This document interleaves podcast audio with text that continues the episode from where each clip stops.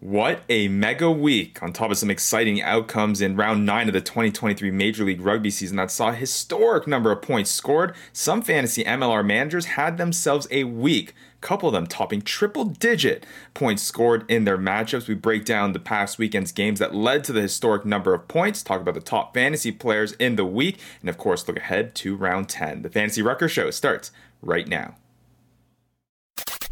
where rugby and the world of fantasy sports collide. Welcome to the Fantasy Rucker Show, bringing fantasy rugby to the masses, talking all things rugby from the MLR to leagues around the world. We're on top of it. Headphones on, pads off. This is the Fantasy Rucker Show. Now, here are your hosts, Ryan Yee, Matt Yee, and Devin Vanderpool.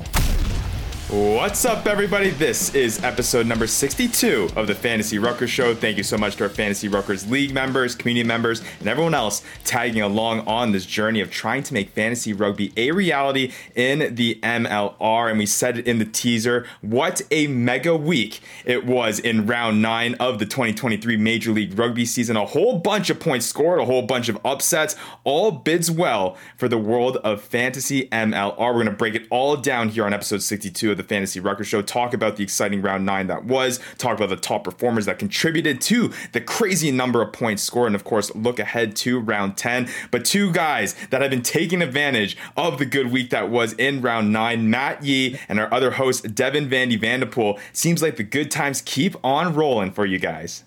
Yeah, I mean, they keep on rolling, and it's unfortunate that Vandy can't be here with us today.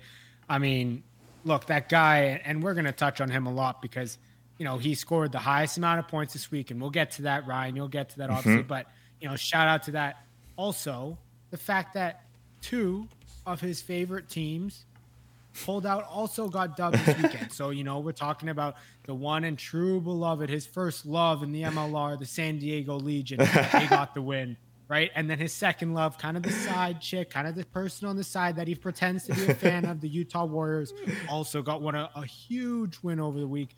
I mean, Vandy's just rolling in. I'm sure the reason that he actually couldn't come is because he's too busy celebrating and drinking. So. Yeah, it was all good times for him. Yeah, and, and we'll keep on. I know that it's funny. He's obviously a diehard Utah Warriors fan, but I do, I do, I, I, I do agree he does have a special place for him in San Diego. But again, we're gonna break that all down. Talk about the crazy matchups that had in that happened in round nine. And again, it all made for a very, very exciting week in fantasy MLR in round nine. So we're going to really break down all that stuff in this episode. But obviously, before we get to any of that, a little bit of housekeeping stuff here. If you're not already, make sure you're following us at the Fantasy Ruckers. Uh, all the tags are there up above. If you're watching on the YouTube video, uh, in the description, if you're listening on the podcast portion as well, a whole bunch of fun fantasy content coming out on all those different channels. If that's not enough for you, you can also join our Discord channel channel as well. Uh, we've been having a lot of fun communicating with uh, the fantasy MLR community that we're slowly growing there. Um, a whole bunch of people starting to join that. It's been a lot of fun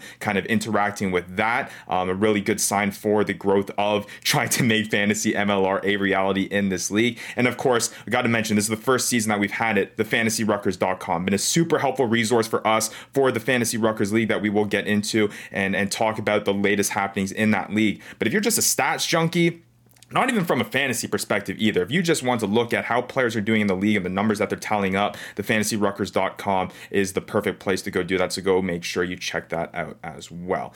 So I guess with how much we got going on and the number of stuff that we got to break down here, Matt, we might as well get right into it and might as well start talking about some uh, latest news and notes. And and I want to start off by the biggest thing here, um, tweeted out by one of the most reliable sources when it comes to North American rugby, uh, Brian Ray at Ray's Rugby on Twitter, announcing. Uh, this week that it was the uh, that it was the um, the the sign and trade deadline earlier this week. Ryan. sounds like they're calling. Yeah, it sounds it sounds like it. They, they want to get they, they perfectly. You know, they're calling up for the deadline. I believe it was yesterday, so they might be a little bit late. But hey, he might be a good signing for the squad. Nah, there you go. There, I wish. I, I wish that uh, that uh, I could still be playing to be uh, in consideration there. But there are other guys that were in consideration, of course, and it seems like there's a whole bunch of rumors that are going around this league right now in terms of guys that could be in a brand new jersey um, in the near future. Yeah, I mean the sign and trade down. I believe he announced it was yesterday. Confirmed that with Jam delay. And I want to clarify, um, it was uh, Monday, Monday, Monday, Monday, Monday. Monday. Sorry, I got my dates all mixed up. Jam delay. Uh, yeah, it was Monday. Um, but you know how the MLR works. Things are always slow. We'll kind of see things start trickling in. We're even seeing things coming from different sources every other day.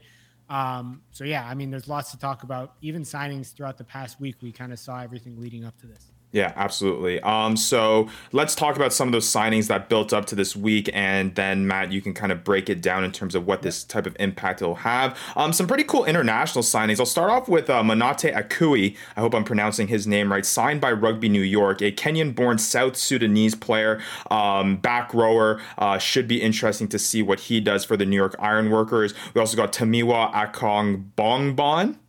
Agong Bongbon. Uh, he you is. Tried. Tried. I tried there. Uh, back rower as well, going to the Houston Sabercats, um, part of that English Premiership um, academy system there. Katan Ojo also going to the Houston Sabercats, also uh, it, within the English Premiership academies. And then we also got Justice uh, Nakombua, a lock who will be going to the Chicago Hounds as well. Um, and then we also got Old Glory DC signing a uh, New Zealander, Nico Jones, as well. Um, he he has uh, obviously obviously uh, experience playing overseas, spent time with Moana Pacifica and Auckland Rugby, and then also uh, just recently uh, the Seattle Seawolves adding Matt Turner as well. So out of all those signings there, Matt, what kind of stands out to you? Yeah, I mean it's interesting. We already saw some of these guys get put into the lineup. You know, Manate Akui, the guy's coming from low, like he's from Kenya, but I guess he was playing for the New York Old Blues, tearing it up for them, um, and kind of that was his pathway to be on the uh, on the New York Ironworkers. Uh, the other one that I think is interesting, Justice Nakombua, actually Chicago born um, and moved to South Africa. So that'll be interesting. It's kind of like he's coming home in a sense. Mm-hmm. Um, and then, you know, we already saw Matt Turner kind of have a few minutes on the weekend with the Seattle Seawolves. I think this, you know, it'll be interesting to see what this Nico Jones signing looks like. Um, just because, you know, we're going to get into it, but the back row for the Old Glory DC team seems it's getting busy. More more than solid. More than solid because they are getting some depth they're getting some peak performance from those guys. And I think out of all of the signings that I just listed, I would say from a fantasy perspective, I would probably look at Nico Jones. If I had to put my money on it as the guy that would probably have the most potential to have a fantasy impact. Yeah. It's tough because Glory DC is a little bit busy in that back row, but they are trying to build up depth there. Obviously, they just uh, signed the former LA Giltinis player, uh, Langi Langi Hapukuai.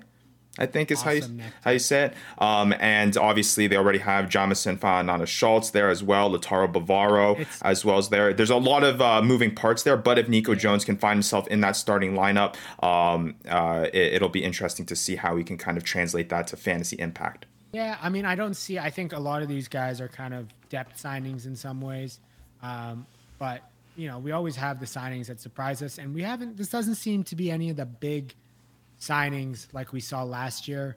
Um, but I wonder if that already kind of happened in the offseason. Yeah, absolutely. I feel like we're still waiting for that big sign to kind of happen again. We mentioned it last episode. Obviously, we had Waisake Naholo last year, uh, Nehe Milner-Skudder last year as well, where just guys had to drop so much fab on them because it was just a one of a one of a kind of opportunity to add a guy that you knew was going to have so much fantasy impact in the starting lineup. Still waiting for that this season. We'll see whether or not that does eventually happen. And with the sign and trade deadline, Ryan, you know, we always got rumors. We love rumors, but we got to bring them up. We got to let the people know about what's going on in the league. One of them, I don't think this is as much as a rumor as actually somewhat of an announcement from America Rugby News.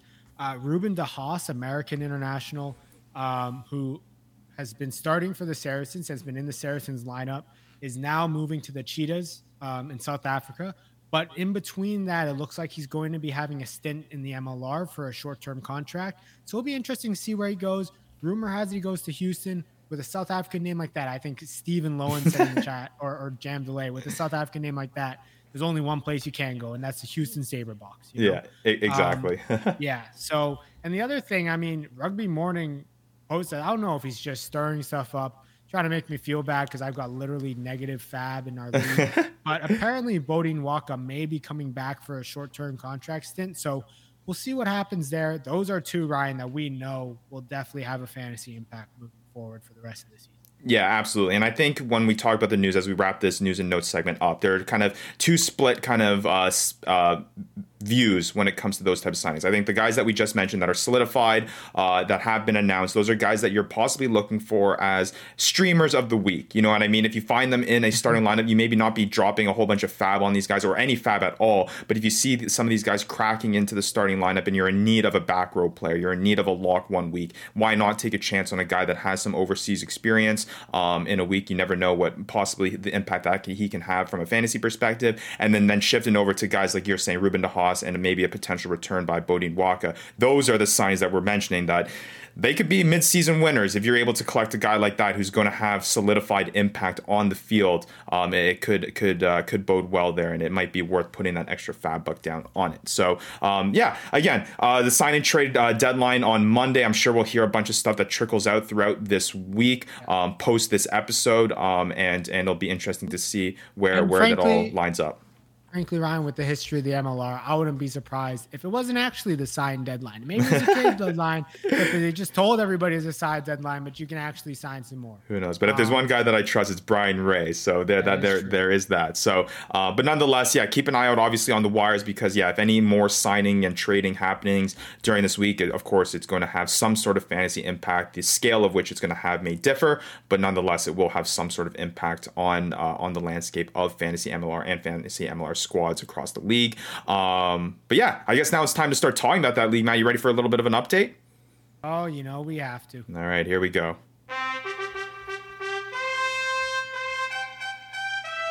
Oh, love these trumpets. Hear ye, hear ye, hear ye, hear ye. Hear ye, hear ye, hear ye. Here is Commissioner Yee with a Fantasy Ruckers League update. And uh, yeah, I mean, we, we got to get right into it and start talking about how this crazy round nine, with the amount of points that were scored uh, in the real world of Fantasy MLR, really uh, impacting and trickling down uh, and impacting the world of Fantasy MLR as well. Um, just a crazy number of points. And I mean, I gotta, I guess I gotta shout you guys out first. Matt, Vandy, our hosts here on the Fantasy Rucker Show, racking up the the most points this week. But I think the biggest shout out has to go to Vandy, who has been kind of struggling at the start of this fantasy Rucker season, puts up the highest point total of the week, one of the highest point totals this season so far, with 116.5 total points.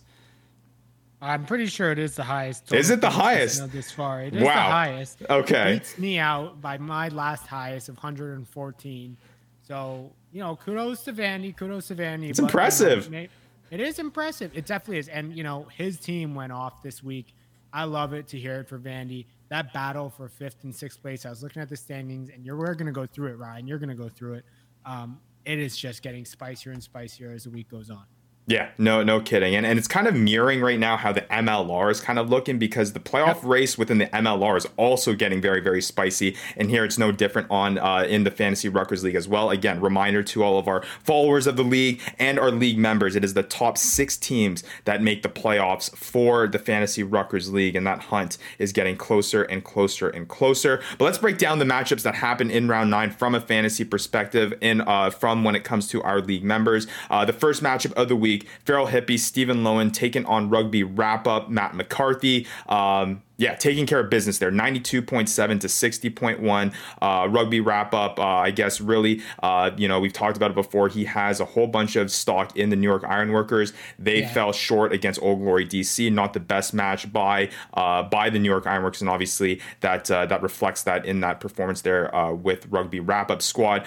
moving on to the next matchup, I mean, MLR All Access and Gimme the Loots is still continuing to struggle, still searching for that first win in their existence of fantasy Fantasy MLR, they fall short to Rugby Morning, 79.7 to 62.3. I know Fitzy will like that victory there.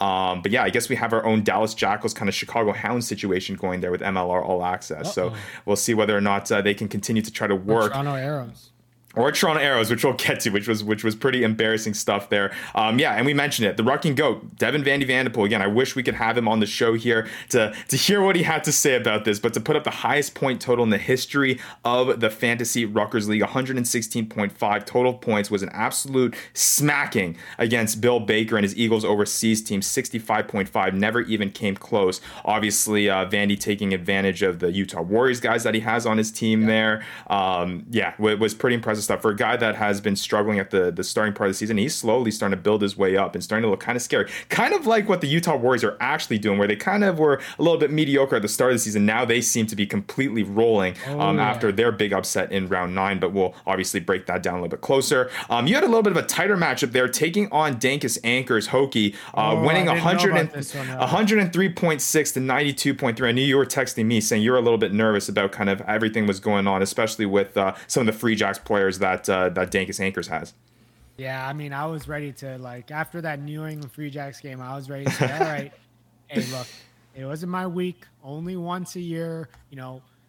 Every season there's going to be a historical game, and this just happens to be the one. Happens to be his week, but hey, the boys pulled through. Um, even though half of them are hurt now, they pulled through. They got me the dub, over 100 points. So I'll take it, sitting pretty at the top of the table.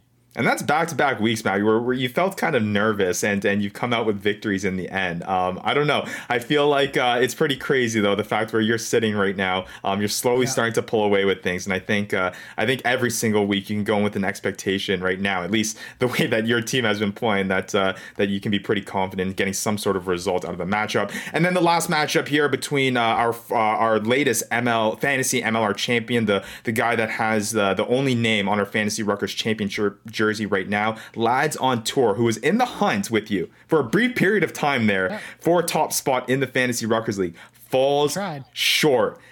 And that race is looking, that's what I'm saying. You're pulling a little bit away there. Fall short by four points against James Dealey's MLR stats, 77.7 to 73.7. Um, interesting enough, MLR stats kind of has uh, a lot of stock in the Toronto team. Um, I think some of the injuries kind of helped in terms of him not having to start some of those guys. Obviously, Sam Malcolm didn't make an yeah. appearance in that Toronto game, so he didn't have to lean on that as well. So maybe it, it actually helped him in the long run, at least from a fantasy perspective. Yeah, but uh, coming out on top there over Lads on Tour, beating the latest MLR champion, which makes the standings a whole whole much more interesting here. So let's break down some of these standings now. Um, again, you you are rucking and rolling Matt, because you are now eight and one, and your fantasy point total is absolutely incredible 808.6 total fantasy points on the season so far. Um, and, and it's not that you're, you know, not that you have the lowest fantasy points against either, which has been updated on our website. Uh, Alistair, got to give a shout out to Alistair, continues to update the website, and, and more and more uh, ways that we're digesting these stats are being uh, are being added to this fantasyruckers.com website. Again, you can check it out there at thefantasyruckers.com. Uh, but yeah, you're 8 0 and 1, Matt Pretty impressive stuff coming out behind you now in the second, third, and fourth spot, all tied at six and three records. We got Rugby Morning at second place, Lads on Tour falls to third place, and now James Dealey working his way up, now six and three record, finds himself Ooh. in the fourth spot. Yeah, yeah, that is that is crazy. I mean, the fact that some of those underdogs were kind of just Rugby Morning got the win, but MLR Stats pulling that win from behind, that was a huge win for him to get him up into the top uh, top four yeah, pretty impressive stuff. And then now the hunt for the final playoff spot in the in the final playoff spots, fourth or fifth and sixth place. Uh, we got three teams tied with a four and five record. Feral Hippies, rugby or four teams, I should say. That's right. Can't forget about Vandy, who's making a, a hunt forget here. about Vandy. Rob. Feral Hippies, Rugby Wrap Up, Dankis Anchors, and Vandy's team, the Rucking Goat, all tied with a four and five record. Feral Hippies, because of the point of, or because of the total fantasy points scored, sits at that fifth spot. Rugby Wrap Up at the sixth spot. Dankis Anchors at the seventh, and the Rucking Goat at the eighth spot. So pretty tight race there for those last two spots. It's it's going to come down to the wire. I feel like. Yeah, I mean, it seems feels like deja vu to last year where we mm-hmm. had this exact same thing, this fight for the last spot. I mean, I wasn't part of it last year. Deja vu, not part of it this year either. I'm just on the other side. Um, but no, I, I'm, you know, we love this in fantasy leagues. Keeps it exciting. Keeps you on your on the edge of your seat to figure out, hey, who am I going to play in that six seat? Exactly, and, I, and it, it, it, puts so much on the line as well, especially as there's less and less weeks for um, teams to kind of make that comeback. It really just puts the importance of getting a result each and every week from a fantasy perspective that much more important. It's going to be, I, I, have a feeling, like I said, going to be going down to the wire. And then our final two spots again, not out of it. Eagles oversees Bill Baker at a three and six record with how close it is. Um, really, uh, he could find himself right back in the playoff hunt as well, um, sitting at that nine spot. And then again, like we mentioned, MLR All Access with their Gimme the Loots team struggling a little bit here. First fantasy season, I will I will say, but they're still hunting for their first uh, first win there, 0 and 9 there on the season. Um, so basically, outside of kind of the outliers there between you and MLR All Access at the top and bottom, that middle stretch there is is is yeah. really really exciting. Yeah, super exciting, and, and definitely it's exciting that people can honestly watch this uh, every week and see how it's going. So um, they can listen to us, they can come to the website, they can see who's moving up, who's moving down. They can pick somebody to cheer for if they really wanted to. So um, exactly, I would I would cheer for Vandy. You know, if you're not already cheering for me. there no bias there. No bias there. And uh, yeah again check the fantasyruckers.com like matt said. It's all there for you to digest both the fantasy uh, the fantasy side of things and also just the number sides of things of well which we'll get into here in just a moment time as we break down these games. Uh, last announcement i want to make for our league members here for the fantasy ruckers league is that we are starting to approach um, this uh, what, what do you want to call it? By mageddon i'll call it yeah, by mageddon let's call it by mageddon scheduling so the next operations? for for our uh, for those who may not for those who may not know um, in rounds 11 and 12 of the mlr season it seems like there are going to be four teams on bye um, in those two weeks. And for those of you who have been following the league, you guys know that there is a defensive set piece bonus point that we do play with. But there are 10 teams in our league, with only 12 teams being in the MLR. So we can't afford to have any more than two teams on bye. But apparently this week, uh, they decided to double that number and go four. So for our league members, uh, we're going to continue to have that conversation on how to approach this. But I do get the feeling that it sounds like we will be eliminating the set piece bonus point um, uh, position uh, impact during those weeks to give everyone an even playing field. But again, uh, as commissioner, we'll put that uh, kind of in a conversation within the league Discord chat and have that discussion on what the best way to approach that is, is. Just to clarify, this is not this upcoming week, week 10. This is week 11 and 12 that we're going to see this awful scheduling and the MLR not realizing that they can actually choose how they schedule the games. Yeah, so we'll, we'll see how that goes. Um, uh, but again, we'll, we'll mention it once again next week on that episode. But hey, we got a full slate of games in round 10. Also had a full slate of games in round 9 as well. So, Matt, uh-huh. let, us start getting into uh, these round 9 matches because, oh, man, it was super exciting stuff. This first one, we can just go right through it real quick, you know? You know what I yeah. mean? Like, all our stats is going to want us to go through this one real quick. I honestly have a couple points I want to bring up but let's let's get into it, right? Yeah, and and if if you guys weren't aware, uh, a historic historic uh, point point scoring uh, performance there by the New England Free Jacks against the Toronto Arrows. The first matchup to open up the week on uh, on Saturday, uh, six o'clock Eastern time. Eighty to five victory. And if I'm citing uh, James Dealey correct on Twitter, he said that it's the most points scored ever by an MLR team, averaging obviously one point a minute, which is insane to think about. Um, the Free Jacks just racking it up against the Toronto Arrows.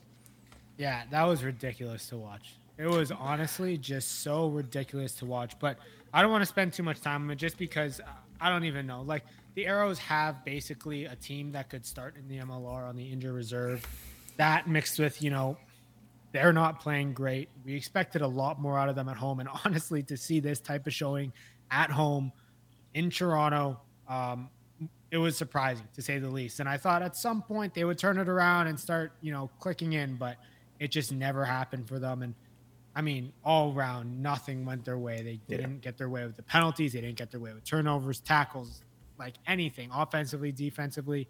It was all tough. But, but yeah, yeah, I, and I'm not, I'm not going to really touch on. There's really no one that was fantasy relevant on the Toronto. Arrows squad. Uh, I think the best player that you could probably mention is maybe um, you know Lucas Rumball, who racked up 12 tackles. But again, even that is not even that fantasy relevant. I do want to talk about when you see 80 points, and this is part of Matthew's fear when he was going to his matchup with the number of New England Free Jacks that Dankus Anchors does have in his squad. When you score 80 points, there's a whole lot of fantasy uh, performance to be had. So let me roll yeah. through some of these well, players to let. We, before we get there? Right. I do want to say a couple things just about the game.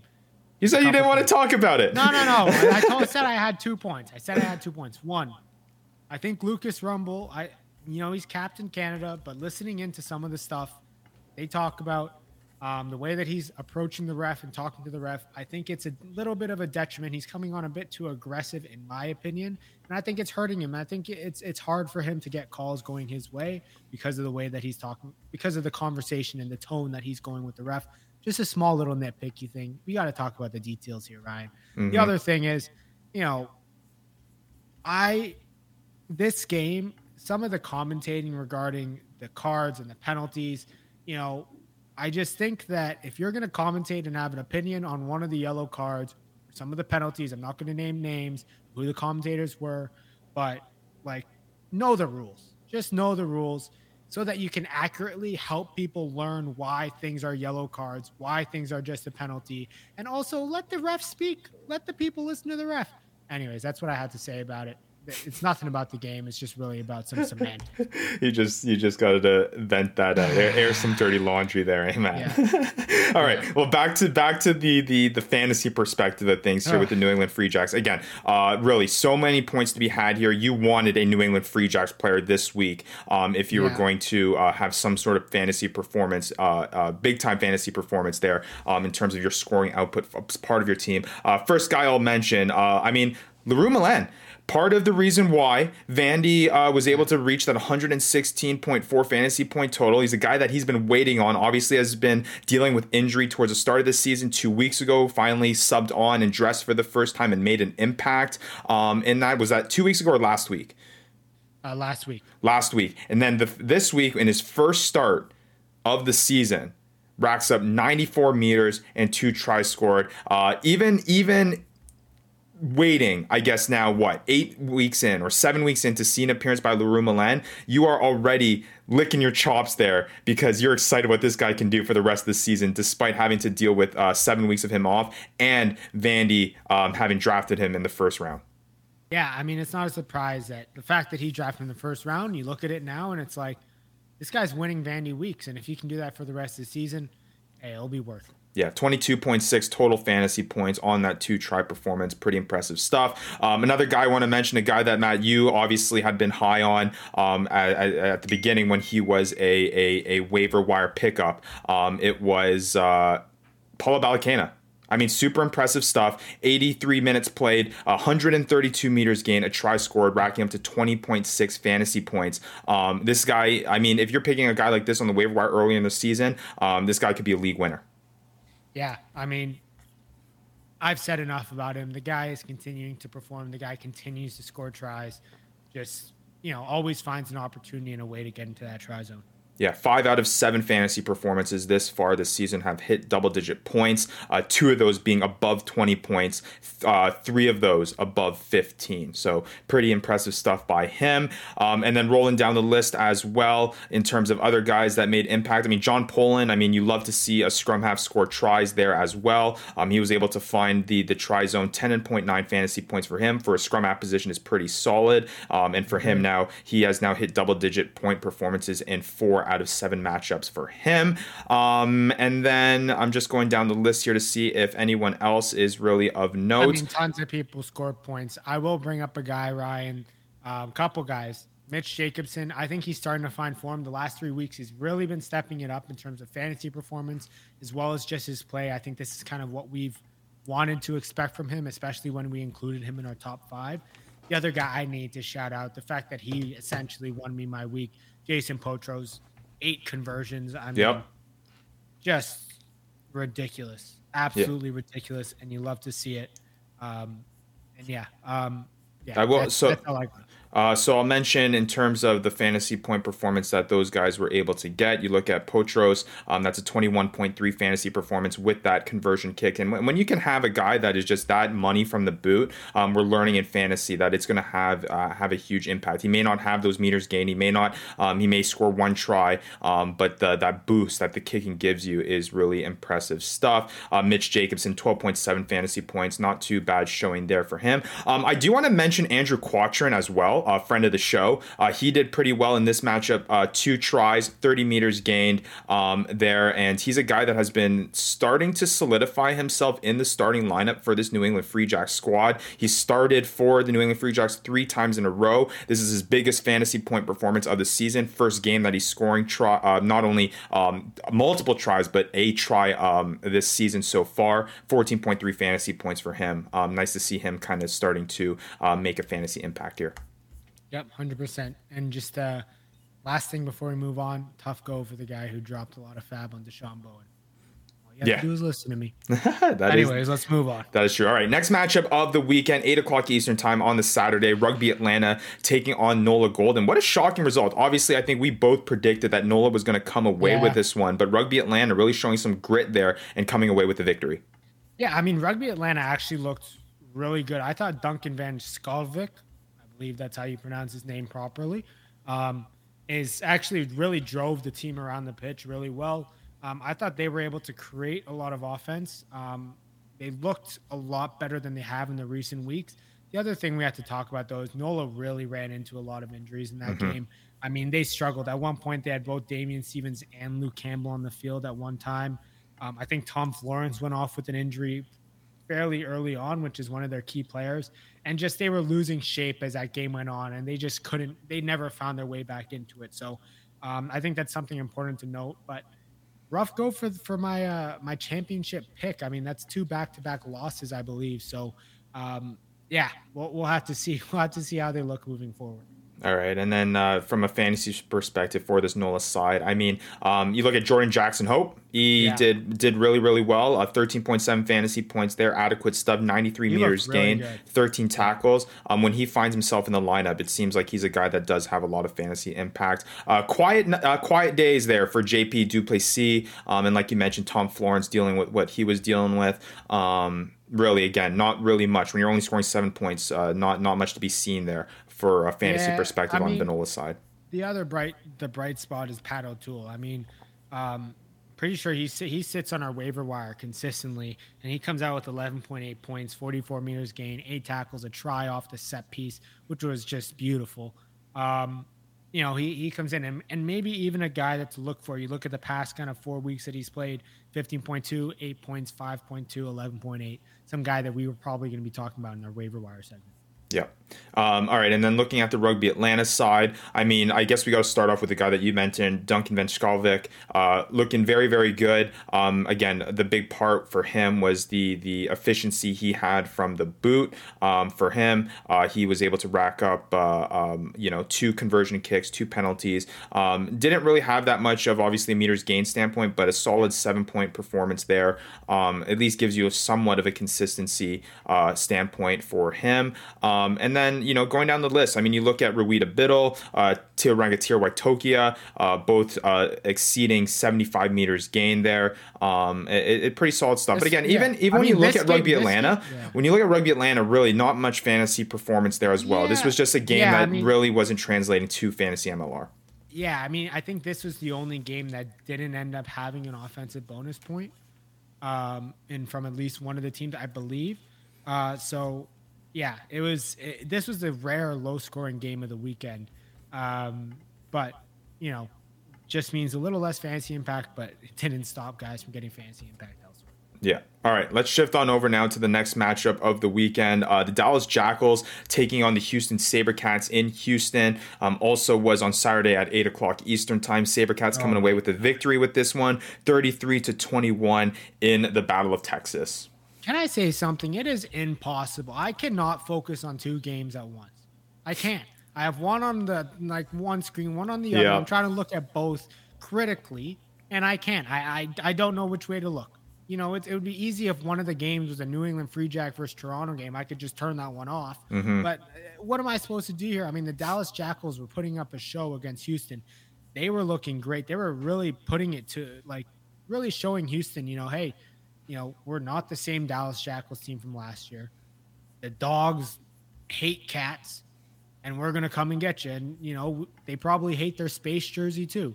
So, you know, I, I think the Dallas Jackals actually looked really good. They continue to impress every week, every week. But you know, Houston is just just a class team, and they they found a way to end up on top.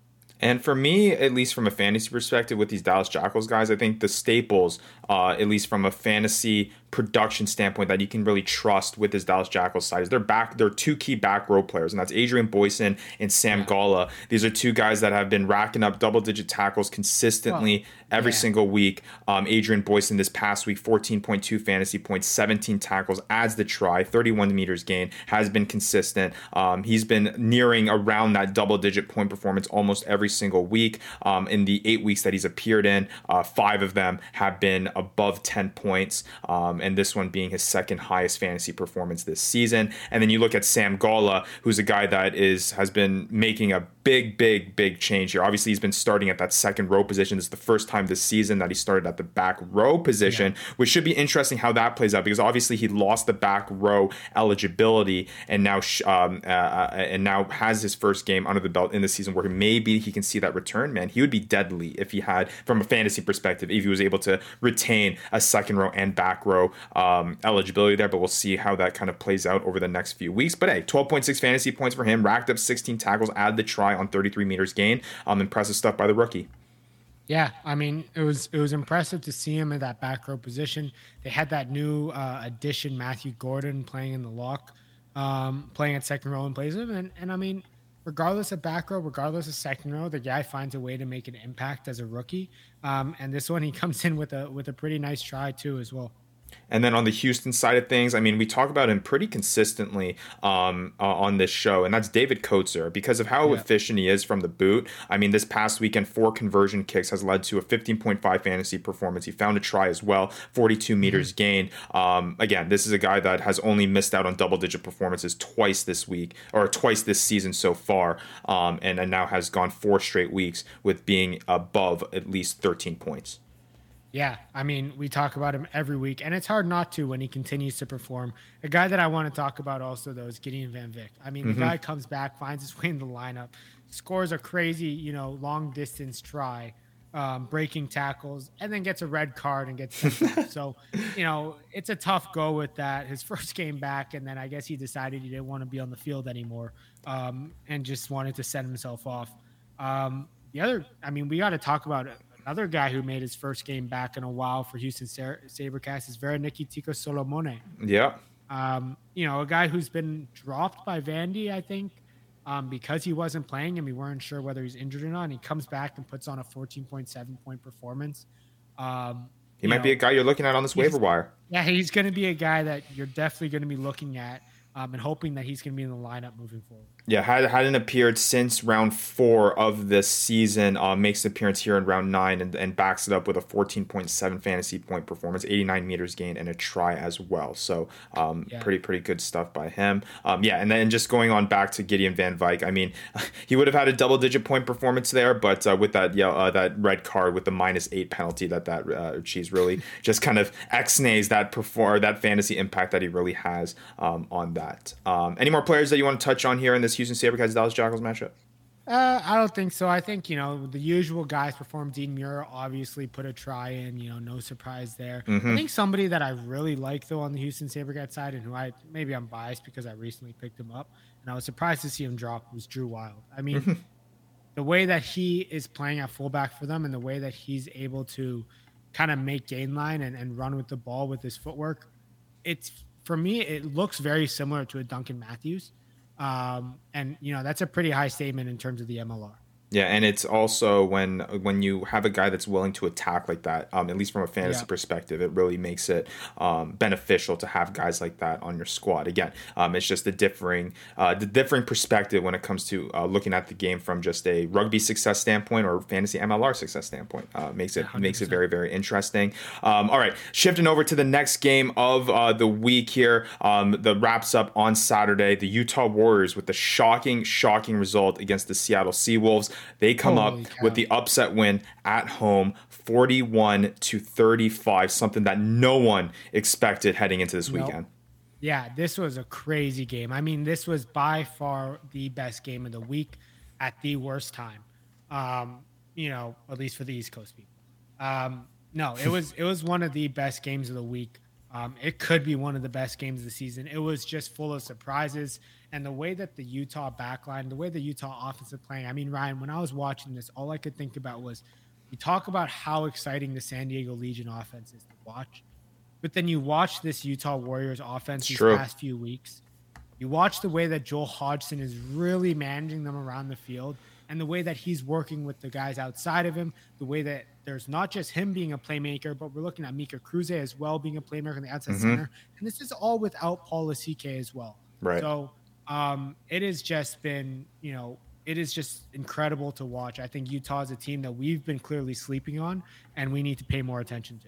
Yeah, absolutely. And I mean, this is also a Seattle Seawolves team that has looked kind of vulnerable over the past yep. few weeks.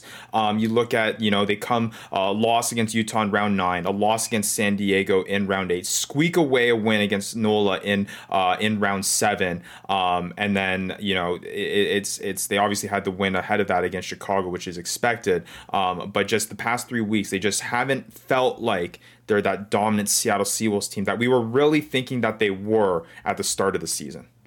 Yeah, hundred percent, hundred percent agree. Um, it is just yeah, it's it's interesting, but I think the big one with this thing, and you got to key in, is is some some pretty major injuries. I mean, mm-hmm. when you have Duncan Matthews playing at outside center, and yes, you know Dan Kriel and Duncan Matthews have been a center pairing in the past in their past career in South Africa, um, but you know Duncan Matthews is in their outside center, and Duncan Matthews gets hurt um, you know, I'm and one I think one of the front rows also got hurt, or one of the forwards got hurt fairly early, and they just don't really have the depth to be able to cover for that. And we saw that. I mean, Utah came in and just and just showed played a full 80 minutes, and some of the, um, you know majority of the Utah guys just played the full 80 minutes and kept hammering it down. Yeah, absolutely. All right, let's get into some of the fantasy performances. Let's start with the Utah Warriors because there are a whole bunch of them that we can talk about. Uh, you talk about uh, Mika Cruz, Mika Kruse and what he was able to do here. Um, second highest uh, fantasy point score for the Utah Warriors this season so far. Yeah. Starts at the center position looking looking decent there. 110 meters gained, a try, nine tackles, 20.7 fantasy points on the season. Yeah, I mean, or excuse me, on the on that match there. He's looking ridiculous. I mean, the way whether you have him on outside center or wing, he's still able to make an impact regardless. You know, outside outside centering has the more uh, more ability to be a little bit more of a distributor and a ball threat. And then on the wing, he just has the ability to score tries and break break the line. So, yeah, it has just been a sight to see watching him play. And then I will say, I mean, after obviously the injury scare that happened round seven, taking round eight off, Joe Mano returning to the starting lineup and looking pretty solid. 108 meters gain, a try for a 13.1 fantasy point performance. Yeah. Uh, I mean, yeah. I mean, another week, Joe Mano scores another try. You give him the ball, you give him some space. He's going to do something with it, and, and, and you're going to pay. Some other guys got to mention Lance Williams looking good, Thomas Tuavau looking also good. Matt, you mentioned Joel Hodgson too. Um, yeah, just just so many different guys here on this Utah team that really, really came through for you for this fantasy week. Yeah, I mean, let's also talk about Cliven Loubser as well. In that, in that, I mean, first week starting at fullback. Uh, for them. Is this going to be something moving forward where we see Caleb McKean on the wing, mm-hmm. Cliven Loubser at fullback? I mean, they just beat Seattle Seawolves. Yeah, probably we're going to continue to see this. Um, and Cliven Loubser got 15.3 fantasy points, and he looked great. Yeah, and his first start of the season too. So we'll see how kind of that shakes up as well. Um, all right, let's shift over to kind of the Seattle side of things. Um, still, I, like as opposed to Again, obviously, lots of points scored when it's a 41 35 victory. So there's going to be a whole lot of fantasy implication. Uh, the biggest guy I want to mention is Liana Futi. Um, he, he looked really, really good. 132 meters gained, one try, 20.7 fantasy points. Uh, he was a guy that really came through there for you uh, from the fantasy side of things. Yeah. I mean, he he is a short man. Well, looks like it from the TV, but this guy breaks tackles. I mean, the power that he runs with is just ridiculous, and and and he, you know, you think he doesn't have much space. You think he's gonna gonna get stopped and tackled. And then he breaks a tackle and makes another twenty meters. It is just a fantasy dream to have that guy in your squad. Absolutely. And a guy that kind of has been has been sneaky kind of good here from a fantasy perspective on the Seattle Seawolves team has been Charles Elton. I mean, Charles Elton, three straight weeks now, has come away with double digit fantasy point performances in round nine, 13.6 fantasy points, 52 meters gained. Um, didn't even score a try, but racks up 18 tackles along with a breakdown steal. Um, he's a guy that you really didn't think was going to have that much fantasy impact this season um, with kind of the crowded back row that Seattle had with, I mean, Ronan Foley there there being the, uh, the initial kind of talk there. He's obviously dealing with injury stuff. Riekert Hattingh always overshadows um, kind of the fantasy side of things when it comes to that Seattle yeah. back row. But Charles Elton looking pretty solid. Yeah, he looked really good. I, I really liked the way that he played. Um, and yeah, you love to see those guys racking up tackles.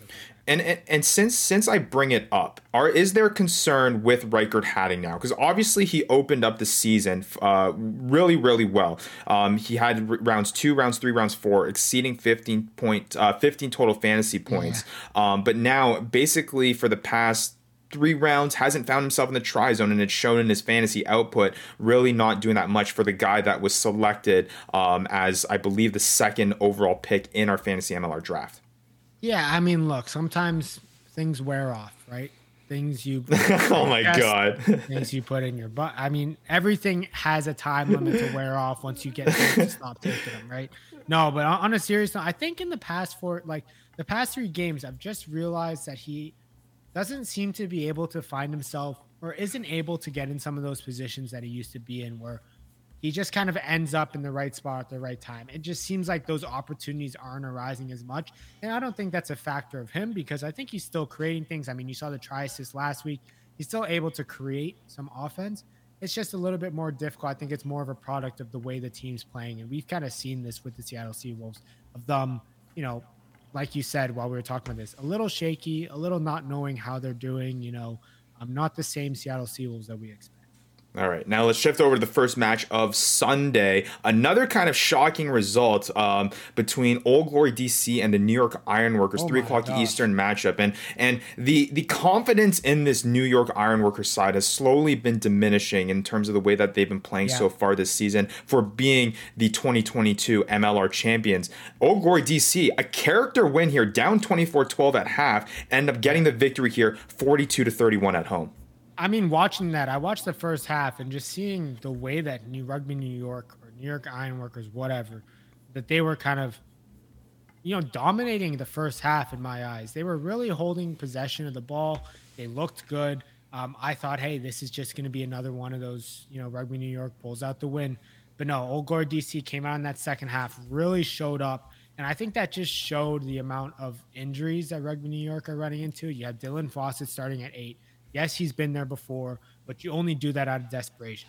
Jason Emery started at 10. Yes, he did that in the playoffs. But again, you know, when you have injuries to Jack Hayden, that's a tough one. That's a tough one to, to have. And, and they're still running through a bunch of injuries now um, that they're trying to work through. But great win for Glory DC. That's what happens when you put a guy at eight that has a massive and unreal neck tattoo.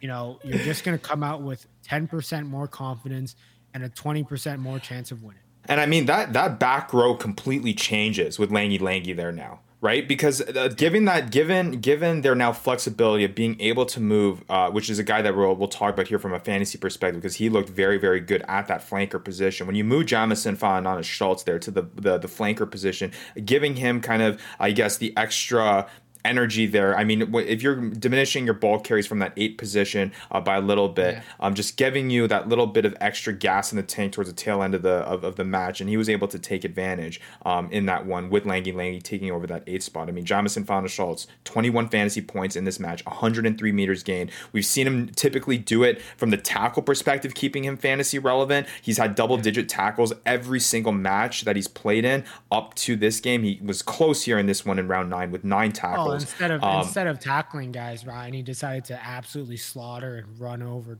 Andrew Cole like yeah. So, no I kidding. Mean, like what what is he? He doesn't have to tackle when he's just being the guy that's stopping everybody from tackling. And honestly, it's not crazy to think about. And and I would have been completely shocked if you had told me this at the beginning of the season. At this point in time, I'd rather have Jamason Fa'anana-Schultz than Riekert Hattingh right now. Yeah, hundred percent. I think the way that he's playing, I think honestly, you look at Tom Florence. I'd rather have Tom Florence over Riekert Hattingh as well. Um, you know, I think Jamason, the way that he's playing, and the key factor that he has been um, in every game this season for Old Glory DC, win or loss, um, he's a guy that is a staple for every fantasy team. Yeah, six out of eight weeks, double digit performances. He has gone above 12 points for the five five straight five straight weeks in a row dating back to round five and, and this 21 point wow. performance um, in in round nine is the highest of his uh, of his yeah. season so far so and that's hey, pretty maybe impressive if he stuff. gets a neck tattoo he can start at eight yeah but I, I will say though that is a big thing though i don't think it's a coincidence i don't think it's a coincidence that him starting at the back uh, at the flanker position instead in this one kind of merited to the more opportunity from the meters game perspective yeah. uh, seeing him uh, not hit that double digit tackle perspective scoring scoring the try in this one, I don't think it's it's just a coincidence there. There may be a little bit of a yeah. shift if he is going to start starting at that flanker position now. Well, we got to talk about then another flanker that had a massive week as well in Lautaro Bavaro. Yep. I mean, he looked. He hasn't had the greatest season. I think he had the great first week and then he kind of slowed down. You expected big things out of him, but it just never came. Um, but this week, I mean, he came out firing two tries on the week, 23.1 fantasy points, 71 meters gained, throw a steal in there, throw 10 tackles in there. What a game from him. And I mean, I'm hoping um, that you can see this moving forward, but he's going to be another guy that we're going to talk about in that waiver wires. Yeah, it's been a tough one for him uh, so far. I mean, this is the first game that he's had uh, uh, had scored a try. I mean, he did score two in round nine, uh, but hasn't scored anything since round one when there was the, a lot of that hype building up with his Old Glory DC team after that Chicago match earlier on the season. But since then, hasn't really done much. Uh, between round four and eight, really just hovering outside of one week around that three point fantasy perform, uh, performance range, which is why you see him available on the waiver wire. But yeah, like you mentioned, coming out with 23.1 in this one. It'll be interesting to see how the dynamic of that back row changes with Langy Langy there. Um, and now obviously they have the addition of, uh, of, of, of, um, of, uh, Nico Jones as well. So kind of seeing how that all plays out will be interesting too. And um, I think before before we move on to Rugby New York, Ryan, it will be criminal for us to not mention William Talataina. Yep. Yeah. We have to mention him. Impressive stuff. Yeah. Another guy with two tries this week. I mean, you love to see it. You love yeah, he, to see multiple guys getting two tries. I mean, since he's made his first appearance this season in round four, he has gone uh, four out of six weeks. He scored a try. This one being his first multi-try performance of the game. Twenty fantasy points, fifty-two meters gained, six tackles. Um, this is a guy that uh, that is looking pretty impressive here from a fantasy yeah, perspective. And, and Furman Martinez got hurt early in that game, so let's see him continue to have a role at that outside center position as Threadon Polamalu sets in. Yeah, a, a couple other guys are really good to see Kurt Baker back and kind of doing Kurt Baker things. Um, yeah. I mean, didn't score a try in this one, but was able to rack up uh, 132 meters gain, added two try assists as well, 17.4 fantasy points. Um, he's a guy that is available on the waiver wire too, so maybe yeah. he's a guy that you you consider there because obviously he's been away with injury. Uh, you expect him to be more established in this lineup as they move forward. Um, something to look at. Yeah, a lot of handling errors, a lot of turnovers. Clearly didn't stop him there, but it was something that I did notice in his play. Uh, other guys scoring tries for Old Glory DC that had some sort of fantasy point performance. Penny Lasaka, Junior Sao as well. Yeah. Um, those good guys also, uh, yeah, yeah, definitely good to see them back. All right, switching over to the New York Ironworkers side of things. Really from a fantasy perspective, I mean, you can throw in Jason Emery in there because of his kicking role duties. Yeah, uh, with with the, Cole, the Nor- yes, yes. Uh, I was just about to get there, but first, Jason Emery, sixteen point two fantasy points with that kicking. But yeah, the big one being Andrew Coe, who was able to score a big time try there, um, and and uh, led to a twenty point uh, fantasy point yeah, performance. I mean, He's gone back to back weeks now with over twenty points scored, one hundred twenty two meters gained in this one, and a try. Coe is looking to be in form, and again was a big part of the reason why uh, Vandy was able to hit that 116.4 total fantasy point threshold. Yeah, but you know, I think that's a small consolation for getting absolutely fucked by Banana Banana Schultz. Yeah, no kidding. Um, and then looking outside there, again, you got Hamish Dalzell scoring a try. Dylan Fawsitt, I want to mention because, man, that guy is literally, I know they call him the butcher, but that guy's a Swiss Army knife, man. The fact that he's so effective at the hooker position, you slot him in at A position, not your prototypical looking eight yeah. guy, and he goes in there and scores a try. I mean, he plays the full 80 minutes. And the other thing that you got to note is even when he's playing eight, he's throwing the ball in and he's continuing to be the guy to back them all. That's how he scored his try. Yeah. It wasn't being an eight man he was scored his try by essentially playing the hooker position. So, like, it is that is just utility that you'd love to have at your front row position. Um, and you know, we've seen it last year, and the fact that he's able to play 80 easy, um, you know, that just bodes well for for the future. And when big games start coming, you might be playing 80 more often. Yeah, absolutely. All right. Um, anything left with this Old Glory New York matchup that you want to talk about, Matt? No, I think uh, Rugby New Yorkers really hoping for you know guys like Ed Fidow, Brendan O'Connor, um, Jack Hyden to all get back in that lineup. Yeah, absolutely. All right, now let's shift over now to uh, the last matchup of the weekend in round nine: San Diego Legion taking on Chicago, the Chicago Hounds yeah. at home, coming away with the with the dominant victory there, forty-eight to twenty-four. Um, again, you look at this matchup; this is another one that, on at least the San Diego side, had pretty big time fantasy uh, fantasy impact uh, when it comes to the players that were involved there. But hey, some some fantasy impact on on the Chicago Hounds side as well. Yeah, I mean, this was a. I honestly watching the first part of that game. I thought Chicago Hounds. I thought they were giving it to San Diego. Um, they seemed to be, you know, really showing some form, really dominating. Looked like they were able to, um, you know, start start get, get some offense going, and, and it was a tight game going into that. I guess the first 10, 15 minutes, um, and then you kind of started to see San Diego just stretch it out, stretch the legs, start going. Um, you know, I think this this league and this this uh, the the margin between the two teams, the score probably could have been bigger if the ref you know didn't call back two Nate Augspurger tries. Um, but you know, which is nuts. To, which I is still, nuts to I think still about. Won anyways, I still won anyways. But uh, but yeah, it is. Uh, those were interesting calls, but it just shows how good San Diego. Yeah, I mean they, they they look electric, and again they're one of the teams that's it. it I, I, think honestly at this point of the season, and we're gonna get into these guys now, but uh, just as that's on the top of my mind, right now I want San Diego players and I want Utah mm-hmm. players. Those are the guys, are the teams that seem to be playing the game style that is most complementary towards fantasy MLR point production. Well, I mean, I would also throw New England Free Jack players in sure. there because they're they're they're in form right now and they're coming off two big wins. So I mean, how can you not when you put up 80 points, right? I guess. Um, but all right, let's talk about San Diego Legion. Some of the players on there. I mean, you can't start off the San Diego Legion and talking about fantasy MLR without mentioning Nate Augspurger. Jeez. I mean, this guy is the number one Jeez, fantasy man. point scorer right now in the entire league. Um, it's it's insane. You look at his numbers, you look at his fantasy numbers. He hasn't scored lower than 12 fantasy points. That was back in round 5. He has gone 3 straight weeks now with over 20 points scored. In this one in round 9, 24.6 fantasy points, 136 meters gained, add a try assist, add a try. This guy is doing everything for a guy that you originally drafted as your starting 9 and is now the best player at the back 3 position.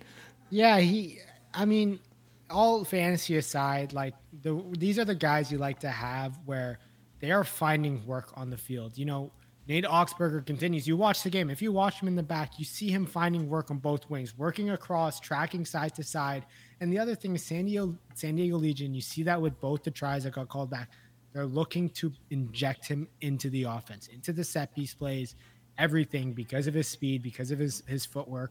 Um, he's just a guy that they can rely on to finish plays. Yeah, um, and and nice to see nice to see here uh, Tapua Maafu Afungia. I oh, mean, nice. hasn't really been fantasy relevant so far this season, but he man, he came to play in this one. 126. Him, him, yeah, I was just gonna say right, him and that mullet, big old mullet flying out the back. He was breaking tackles. He was making meters gained. He was, you know, tackling people. It was it was wild to watch. Yeah, 126 meters gained, a try, 16 tackles. Uh, yeah, 22.9 total fantasy points. Um, that's exactly uh, what you, what you want to see. The opportunity there, and and he he he looked electric in in this matchup there. Um, shifting on to some other guys eh, on this squad. I mean, it is cool to see. I will say, I always love seeing. Um, on the San Diego side, Ma'a appearing on say, right. appearing on uh, the fantasy radar here and, and, making an impact. Um, it's just fun. To, it's just fun to see him uh, doing things here in the MLR. Eighteen point seven fantasy points, uh, seventy one uh, minutes played, eighty meters gained, a try, fourteen tackles, and a try assist. You don't get to say his name often, Rye, and I love when he comes up. And this game was just classic. You know, thank you, Ma, for giving Nate Augspurger the try, the intercept. Appreciate you. He needed that. I needed that and then you got it back. You got the meat pie yourself with a nice long distance try. Uh, you love to see it. I mean, he is just a sight to see every time. Such a yeah. great opportunity to watch. Uh, Mikey Teo scoring a try in this one as well. Dan Pryor scoring a try, and then also coming off the bench, Thomas Morani, uh, two try performance there for him and Chris Bowman as well. On the on the icing on the cake at the end of the game. Yeah, absolutely. All right, shifting over to the Chicago Hounds side of things. I mean, I guess the biggest player that we need to talk about here uh, for this team is obviously Billy Meakes. He's a guy that was heading into the season um, uh, as our number one consensus back, um, but obviously through work visa issues and him not being available at the start of the season, uh, kind of uh, faltered uh, him in terms of him falling a little bit in our draft, getting drafted, I believe, in the third round by Rugby Morning. But now, kind of similar to the LaRue Milan situation, it looks like now that he is starting to pick up his form, establish himself in the starting lineup here. He's looking like he is one of the best backs, despite being on a struggling Chicago side. Yeah, I mean, again, we talked about it last week. Mark O'Keefe, Billy Meakes, Bryce Campbell, these are guys that we can kind of trust to continue to play. I mean, you look at Mark O'Keefe. Mark O'Keefe also gets double digits with 13.3 fantasy points. And then you look at Bryce Campbell, you know, 5.7 fantasy points, not as great, hasn't had that great past weeks, but three guys that you can kind of rely on to at least put some numbers up. And Billy Meakes and Mark O'Keefe are two guys that are, you know, big parts of that. Yeah, 135 meters gained for Billy Meakes, 22.7 fantasy points, like you said, Matt, a try, a try assist, and four tackles. Um, yeah, I mean, it's this. Despite I think, despite how the Chicago Hounds team, the result that they get at the end, I think you can be pretty confident with that back line in terms of slotting them in your lineup yeah, for the most part. I mean, I would I would almost limit that down to just you know Billy Meakes, Mark O'Keefe, Julian Dominguez when he comes back. Yep. Um, and Bryce Campbell. Um, and then the only other guy that I would look at Chicago side is Hugh Roach. I mean, mm-hmm. two games in a row looking really good. It's great to see him back. 11.9 points last week, 8.9 points, 8.2 points this week. Um, again, I said it last week. The Chicago Island set piece looks good when they get an opportunity. It's just when they get those opportunities, that's what you're really good. Yeah, absolutely. All right, can we take a breath now? Man, what Let's a take week. Take a breath. That was a lot of games. That was a lot of points. Let's get to the good stuff, Rye. We're moving forward. We're looking forward. Let's get to it. Yeah, absolutely. All right, and just a quick update for for all of our uh, our listeners out there. Top five players right now in fantasy MLR. Nate Augspurger, obviously, like we uh-huh. said, absolutely killing it by far. 20 points more than the second place guy over David Coates. Nate Augspurger has 138.9 fantasy points on the season. David Coates coming in at 118.7. Joe Mono, even with that injury uh, injury week where he was out, still up there as he continues to find that try zone. 117.9 points for him. Mika Kruse there at the four spot at 114. And then you got Jamason Fa'anana-Schultz there sneaking up into that top five. 108.9 fantasy points with Dan Tom Florence not too far behind with 100 106.5 in that sixth spot. Pretty, pretty. Yeah. It's it's crazy. I only mention it, Matt, because how nuts is that top five? None of those guys, none of them were guys that we thought were going to be in our top five heading into the season. Yeah, we stink, Ryan. That's, that's what that's what I'm learning is that we just. Fantasy MLR certainly is something. All right, let's start talking now about waiver wire because I do think that outside of the weeks that we've had leading up to this round nine. I think there is some value to be had in terms of guys that you can scoop up, not even just as a streamer perspective, but guys that have outlook that could start making a fantasy impact moving forward that could help you during your playoff run here as we get towards the the tail end of the season. Yeah, look, I mean, now it's about um, and this is the way that I've been going is now it's about trying to factor in these bye weeks. I mean, mm-hmm. you're looking at week 11 and 12. You know, after that, I don't think that there's too many weeks after that um, until the until the last two weeks season, which is going to be playoffs at that point. Yep. Um, where you know there's no all, where all the teams are playing again, so you got to start getting some guys in. You know, if you have a one one uh, one front row position, find a guy. If you can find a guy that you like that you can take a bet on, hey, pick him up. Find a place in your roster. If you need another nine because the nine thing is is thin, pick up another nine. You know, try to get those spots now. But I think to that point, Ryan, we've got some guys here that can honestly be put right into your starting lineup. Absolutely. And I, I, guess who do you want to start with? Who who do you think is the top waiver wire ad heading into round ten? Okay. I know that we talked about Lautaro Bavaro. You know, I know we talked about Pat O'Toole. Um, but for me, you know, the top waiver wire pickup is Colin Gross. Okay. Me. I don't expect to, I didn't expect to see him on the waiver wire this week. Um, and he wouldn't be, and he shouldn't be. And the fact that you can get, you know, the past two weeks 9.8, 12.4 fantasy points from a second row, and the fact that he has been kind of throughout the week as a second row getting above five points is something that you love to see and, so, and consistency that you will take out of a guy from the waiver wire. Mm-hmm. I think he's a guy that can definitely be if not depth, somebody who you can plug in if he starts uh, showing form for the rest of the season. Absolutely. And yeah, Lautaro Bavaro, I think, is another one there. Uh, you want to keep an eye out on how this back row of Old Glory DC shakes up yeah. with who they've been adding. Um, but if he can kind of try to find his form, that would be interesting. Again, kind of volatile there because really this is the first kind of really fantasy impact game that he's had um, since round one when they had that dominant performance against Chicago. Um, again, I think this is something you're going to be watching for. How does Old Glory DC progress here? Do they use this as kind of a a momentum building win moving forward. Again, we're going to get into the matchups that are coming in round 10, but they do have the Utah Warriors coming up this week. Pretty tough matchup there. It'll be an exciting one, but can he do something against Utah? But what I will say is that after Utah, the Old Glory DC team does face the Dallas Jackals. So there is a chance for him to maybe establish himself even more there. But again, keeping an eye on how that back row kind of shakes out for Old Glory DC. And then Matt, you mentioned him. Any uh, any any value in trying to put something down for Veroniki Tico uh, Tico Solomone Oh, that was a heading into one, yeah, that was a tough one. Um, heading into round ten. I mean, look, I think there's so many back three players that guys have already picked up um, that I almost, I almost think if you need him, if you need a back three to start in this week, if you're thin on that position, put some fab down on him. But I don't think that he should be a guy that you are searching for. But you know, we've seen every week that he's played, he's been a guy that has been involved, has been able to get meters gained.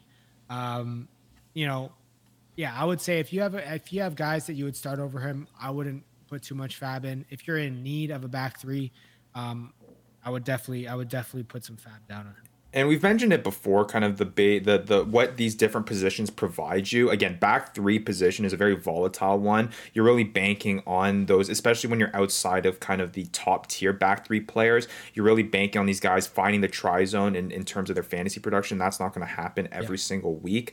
Um so again as opposed to a back rower who is maybe a little bit more consistent because of the tackles that come with that and then they add a try on top of that that's where they can really explode. So i think this week more than others there have been other positions outside the back three where there is value. Um there matt like you mentioned matt with lautaro bavaro and colin gross both being options this week as pickups. Uh, last guy that i'll mention i mentioned him earlier kurt baker. I know he's a back three guy um but he's a guy that he, he's obviously he's going to be the starter. He's the player coach for old glory dc coming off of obviously the concussion stuff that he had over the uh, he was dealing with over the past couple weeks impressive in his, his first start back here. Um, he's a guy that's going to be in the lineup, and if Old Glory DC continues to kind of build off of this win against the New York Ironworkers, he could be an instrumental part of that with how how much he was handling the ball there um, last week. and I'm just gonna throw out two more names. Very Vugokoto, 60 plus minutes as a front row, back to back weeks, over five points back to back weeks as a front row. You love to see it. That's definitely a guy that you may want to look at for some depth or at your starting uh, front row position. Another guy, Martin Iosefo, coming off a big week for the Seattle Seawolves. They play Toronto Arrows this upcoming week. Could be a big week to pick up some Seattle Seawolves. Absolutely. All right, let's now segue into talk about next week. Yeah, let's start talking about next week. Um, again, the results from round nine couldn't have shaken up the standings even better, and that's going to have so much impact here heading into this round 10 week. I mean, you got basically a four horse race for the Western Conference, uh, three playoff spots there, and then you got a five horse race there in Eastern in the Eastern Conference, and all of them are eating up each other. I mean, you got Old Glory DC taking down New York Ironworkers, who are sitting in second. Rugby Atlanta beats the NOLA Gold, who pushes NOLA down to fifth. Um, ju- just crazy stuff. And now Seattle's sitting in third in the Western Conference because Utah coming away with them. They're right behind on the tails. It's just it's crazy, crazy stuff here. And and, and round 10 is obviously going to have a huge impact on that. So um, yeah, let's have a look at some of these matchups and give our predictions in terms of what we expect here uh, this weekend. Um, these, yeah, I- no kidding. stink at these No predictions. kidding. No kidding. But hey, we'll we'll keep on trucking through and maybe eventually, you know, it's just it's it's all about just hedging our bets, man. We keep on making the picks. Eventually, you know, we'll get some of them right. Um, all right, starting off the week, starting off on the weekend on Saturday, the New England Free Jacks taking on Rugby Atlanta at home, three o'clock Eastern time. Um, if there's any confident team that you have here with the Eastern Conference, is this New England Free Jacks side that's been absolutely rolling right now. Yes, you mentioned Matt that Rugby Atlanta looks pretty solid, but I'm pretty confident with the New England Free Jacks in this one, especially off of an 80 point performance. You kind of look at two ways where hey, maybe they kind of take the foot off the gas pedal a little bit, but I don't know. This New England Free Jacks team is rolling right now. Yeah, I agree. And they're going back home, um, and they love playing at home. So um, I'm with you there. New England Free Jacks definitely going to be the winners here. Yeah, and I think New England Free Jacks players stay in your lineup until further notice, regardless of who they're playing right now. Hundred percent. Shifting over to now the second matchup, also at three o'clock Eastern time. I know how much you love that, Matt. Uh, but Old Glory DC at home once again, taking on the Utah Warriors. This one's going to be an interesting one, man, because obviously Old Glory is coming off of uh, a big time upset win against the New York Ironworkers. They looked yep. a lot, uh, probably the best that they've looked so far this season. And then you look at the Utah Warriors, who have won, I believe, four straight, I think, um, and they're rolling through here. Um, it's going to be an interesting one. If I had to put my money on it, I think this one is going to be a high scoring one for sure. Yeah, I mean, yeah. Uh, especially the way that this Utah offense looks, DC is just going to have to keep up. And I mean, they had their flashes of brilliance, and I think they look really great at times. And It'll just be how consistent can they be because this Utah Warriors side has found a way to just continue to put the hammer down all game long. Um, a big kind of matchup that I was just thinking of is going to be Jamason Fa'anana-Schultz versus Lance Williams. Mm-hmm. They're both at that sixth position. It'll be an interesting matchup to watch. Now, just uh, there are were pictures out there with Jama in a boot um, in the post uh, the post game uh, kind of uh, festivities between the New York Ironworkers, and we don't have an update on that as of yet at the time of this recording this podcast. But that is definitely something to look out for. Maybe that that lends to you know the Lautaro Bavaro pickup being even bigger because of that. Yep. Who knows? Um, I will say this um, as we make our predictions here, Matt. Um, again Old DC has this habit of falling behind early against teams. We saw that at halftime in the matchup against the New York Ironworkers, down 24 to 12. I don't think you can afford to do that against this Utah Warriors team. This is a Utah Warriors team that is going to put the uh, the uh, the pedal to the floor for the entirety of the 80 minute match and is going to continue to try to um, eh, continue to score points throughout of it. And I don't think that you have the luxury to get down early against this team. With that being said, I think the Utah Warriors come out on top in this one. Yeah, this one's for you, Vandy, going to Utah Warriors. Okay. All right. Shifting over to uh, the last matchup of Saturday, 8.05 Eastern Time, San Diego going to? Dallas. Kind of a weird kickoff time there. But nonetheless, I think this is one pretty simple. Uh, you're playing your San Diego players. Uh, the only Dallas Jackals guys you're really looking at are probably Golla and Boyson. Yeah, the ones that I have. Um, yeah, no, I agree. San Diego Legion guys, I mean, yeah, you're going to play your San Diego Legion guys um, they're probably going to come out with a pretty big win here. All right. Now shifting over to first matchups of Sunday, Chicago Hounds taking on Nola Gold back home. What uh, is this? This is this going to be an so interesting ridiculous, one. Ridiculous, Ryan. We're going every time we go through the schedule. I continue to be baffled by the way that they schedule these things. Yeah. Saturday, two games at three, one game at eight oh five. What the heck are you doing between three and eight? that game's not even on the West Coast. It's in like Central Time. So what, what are we doing at 8:05? And then we got a game at 2 and 2:30 and 4. You know, the 2:30 to 4 like why do I need two games at 2 and then 2:30? Like I can't keep up. I only have so many eyes and attention span. Anyway, sorry Ryan. I had to I can't, no, no, I can't it, hold it back any longer. It makes sense. It makes sense. But hey, all right. Uh this one will be interesting. I mean, I think Nola needs a win here. Nola needs a big time win here. Um, yeah. it, will be interesting to see. I it, again, you mentioned about the injuries. You really got to keep an eye out for that with this Nola Gold team. What side are they putting out this weekend against Chicago? Um, for Nola, you're keeping an eye on that. For Chicago, again, hard to be confident with this team right now. Uh, but I think you know you you can still be confident with those big three that we're talking about in that back line between Billy Meakes, Mark O'Keefe, and Bryce Campbell. Yep, I agree. Um, but honestly, like I think with the Nola Gold injuries, um, it becomes a tough one. This becomes a lot tighter game than, than than we would think it is. And I think this might be the first week that I go against the Nola Gold. Wow. You think, think Chicago's going to get their? I think I'm going to go with the Chicago Hounds this that... week. They're going to get their second win um, at SeatGeek Stadium against Nola Gold. Yeah, ah, uh, that's tough that you say that. I'll stick with Nola. I'll, I'll I'll hedge my bet there. Again, it's all all due to injury. It's always tough to predict that stuff, but um, it's hard to really side with the Chicago Hounds team that just has been kind of struggling so far this season. Yeah. But hey, they continue to look better each and every week, so making improvements, that's which true. is which is good. Um, all right, second game of Sunday, two thirty Eastern time, April twenty third. Uh, the New York Ironworkers are welcoming the Houston SaberCats. This one should be an exciting one. I mean, the New York Ironworkers are looking to get back on track here.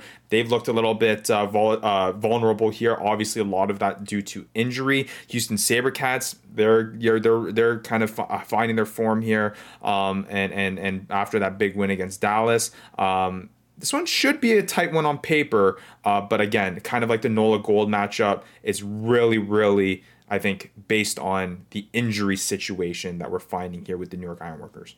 Yeah, I mean, look, it's tough. They're missing a lot of their key guys. New York Ironworkers are missing Ed Fidow, missing Jack Hayden. Mm-hmm. Um, you know, they're missing. Uh, I can't even think of who else they're missing, but they're missing a bunch of them. Yep. And uh, you know, it's just, it's just, it's, it's tough on their side. Um, it's tough to to get set piece together. It's tough to have the timing right in the back back line. Tough to have the timing right in the forwards. Um, you know, I'm gonna go with the Houston SaberCats here just simply because of the fact of that. Um, and the fact that you know they're coming off a tough loss against Old Guard DC, and I'm afraid that this is just a tougher matchup. Yeah.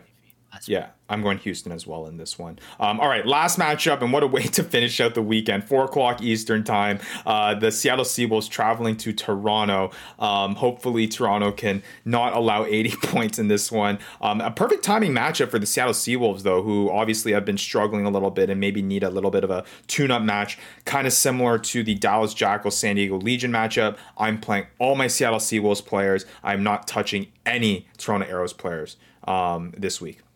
Yeah, that sounds pretty accurate. Um, you know, let's hope it's not another record-breaking uh, loss again this week. You know, maybe it'll be seventy-seven to five or something like that. So, um, no, we'll hope for a closer matchup. I think Toronto will step up and come out to play at home, but they're just another team that's riddled with injuries. Um, it's clear that we're both going to Seattle on this one. Um, but yeah, definitely stream some Seattle guys if you need to fill some spots.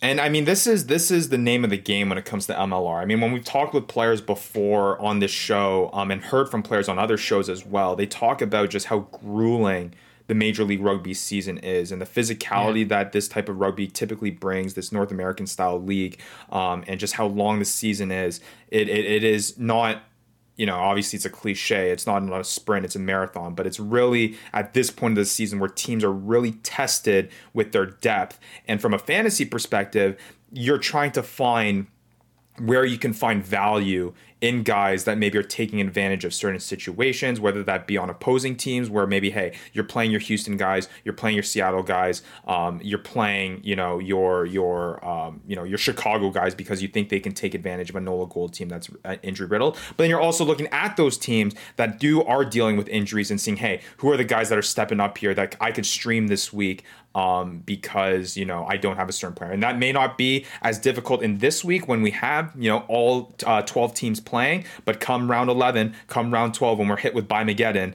um, and, and we got you know four teams on bye, there are going to be streamers that you will need that week, and this is this type of stuff that you need to look out for.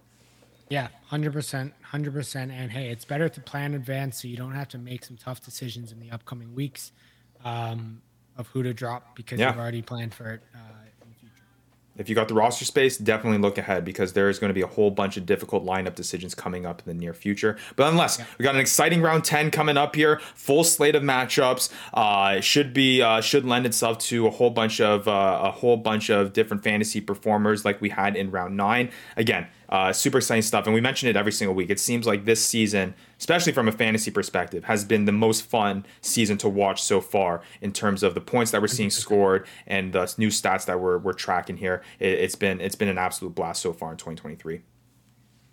Yeah, halfway. Hey, halfway through, halfway through the 2023 campaign, Matt, and and uh, remember our playoffs for fantasy MLR start week 14. We're only five weeks away before uh, before that that race really gets solidified. Before we hit that first kind of mm-hmm. bye weeks quarterfinal type uh, round here in fantasy MLR.